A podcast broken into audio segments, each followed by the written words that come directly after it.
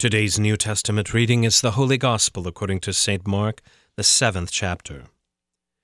Now, when the Pharisees gathered to him, with some of the scribes who had come from Jerusalem, they saw that some of his disciples ate with hands that were defiled, that is, unwashed. For the Pharisees and all the Jews do not eat unless they wash their hands, holding to the tradition of the elders. And when they come from the marketplace, they do not eat unless they wash. And there are many other traditions that they observe, such as the washing of cups and pots and copper vessels and dining couches. And the Pharisees and the scribes asked him, Why do your disciples not walk according to the tradition of the elders, but eat with defiled hands? And he said to them, well did Isaiah prophesy of you hypocrites, as it is written, This people honors me with their lips, but their heart is far from me. In vain do they worship me, teaching as doctrines the commandments of men. You leave the commandment of God, and hold to the tradition of men. And he said to them, You have a fine way of rejecting the commandment of God in order to establish your tradition. For Moses said, Honor your father and your mother, and whoever reviles father or mother must surely die. But you say, If a man tells his father or his mother, Whatever you would have gained from me is korban, that is, given to God, then you no longer permit him to do anything for his father or mother, thus making void the word of God by your tradition that you have handed down. And many such things you do. And he called the people to him again, and said to them, Hear me, all of you, and understand. There is nothing outside a person that by going into him can defile him, but the things that come out of a person are what defile him. And when he had entered the house and left the people, his disciples asked him about the parable. And he said to them, Then are you also without understanding? Do you not see that whatever goes into a person from outside cannot defile him, since it enters not his heart but his stomach and is expelled? Thus he declared all foods clean. And he said, What comes out of a person is what defiles him, for from within, out of the heart of man, come evil thoughts, sexual immorality, theft, murder, adultery coveting, wickedness, deceit, sensuality, evil, envy, slander, pride, foolishness. All these evil things come from within, and they defile a person. This is the word of the Lord. For today's meditation on God's Word, we welcome Pastor Matt Richard. It is true that God created humanity as good, However, sin is like a nasty virus that corrupts mankind. It actually goes deep. As a virus is a small infectious particle that invades living cells and wreaks havoc on the whole human body, sin likewise is throughout the human body and mankind as well.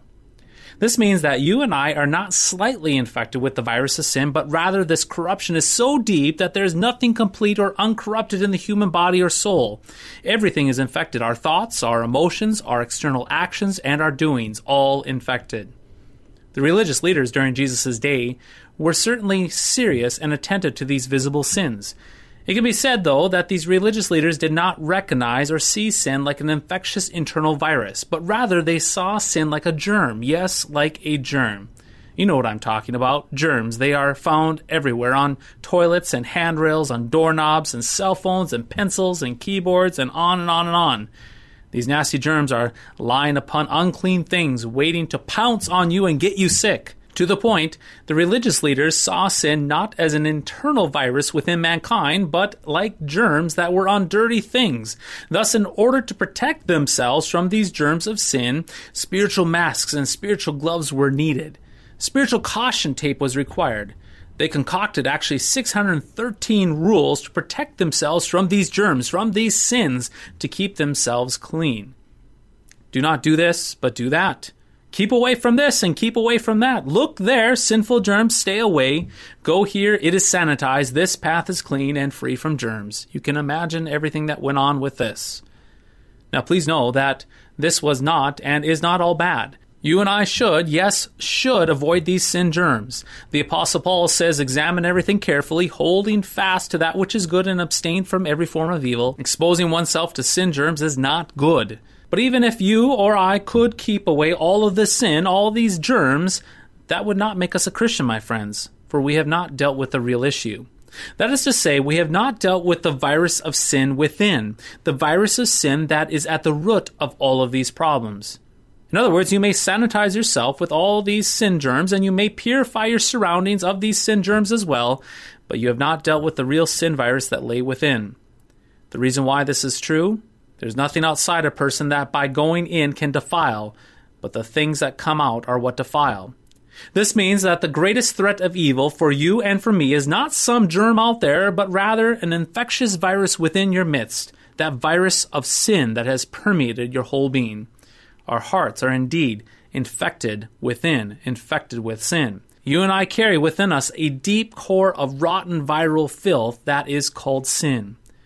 Now, you may be tempted to run and grab Clorox bleach and hand sanitizers, masks and cleaning rags, and so forth. In other words, when you are deceived and suffer defeat to this sin virus and sin germs, when sin has its way with you, you may be tempted to try and scrub the sin out of your life. You may be tempted to bleach it out. You may try to concoct your own antibiotics and medicine to fight this virus and germs of sin. Do not go here. The reason why? No matter how hard you scrub, no matter how much you clean, no matter how much you sanitize yourself, you cannot eradicate the sin virus. You cannot do surgery on yourself. You cannot cleanse yourself. You are not the great physician. You are not the antidote to your virus of sin. But rather, remember Jesus. Yes, remember Jesus, the great physician. Remember that you are baptized. Your baptism was not some scrawny and weak and empty ceremony in the church, but an aggressive flood that covers you completely in the righteousness of Christ. The power and the effect of your baptism is the slaying of this old Adam, the slaughter and the destruction of the virus of sin. Therefore, as your virus sin filled heart continues to yield sin, remember and return in repentance and faith to your baptisms, where the sinful nature finds its end and where you may daily be reminded that your baptism is your daily garment and that you are to wear it at all times. Every day you are to be found, not in the virus and the germs of sin, nor are you to be found in your own attempts to scrub and sanitize these sins away. That is not who you are, but rather, you are in this baptismal faith. You are baptized into Jesus. You are clothed in the robe of Christ's righteousness, with all of its fruits, suppressing the sin virus itself. Dear friends, you have been washed. The robe of Christ's righteousness covers you and holds you in this sin sick world. Do not fear. Do not fret. Your baptism and forgiveness remain day by day as long as you shall live. For the Lord Himself is indeed faithful to you, cleansing you by His shed blood. In the name of Jesus, Amen.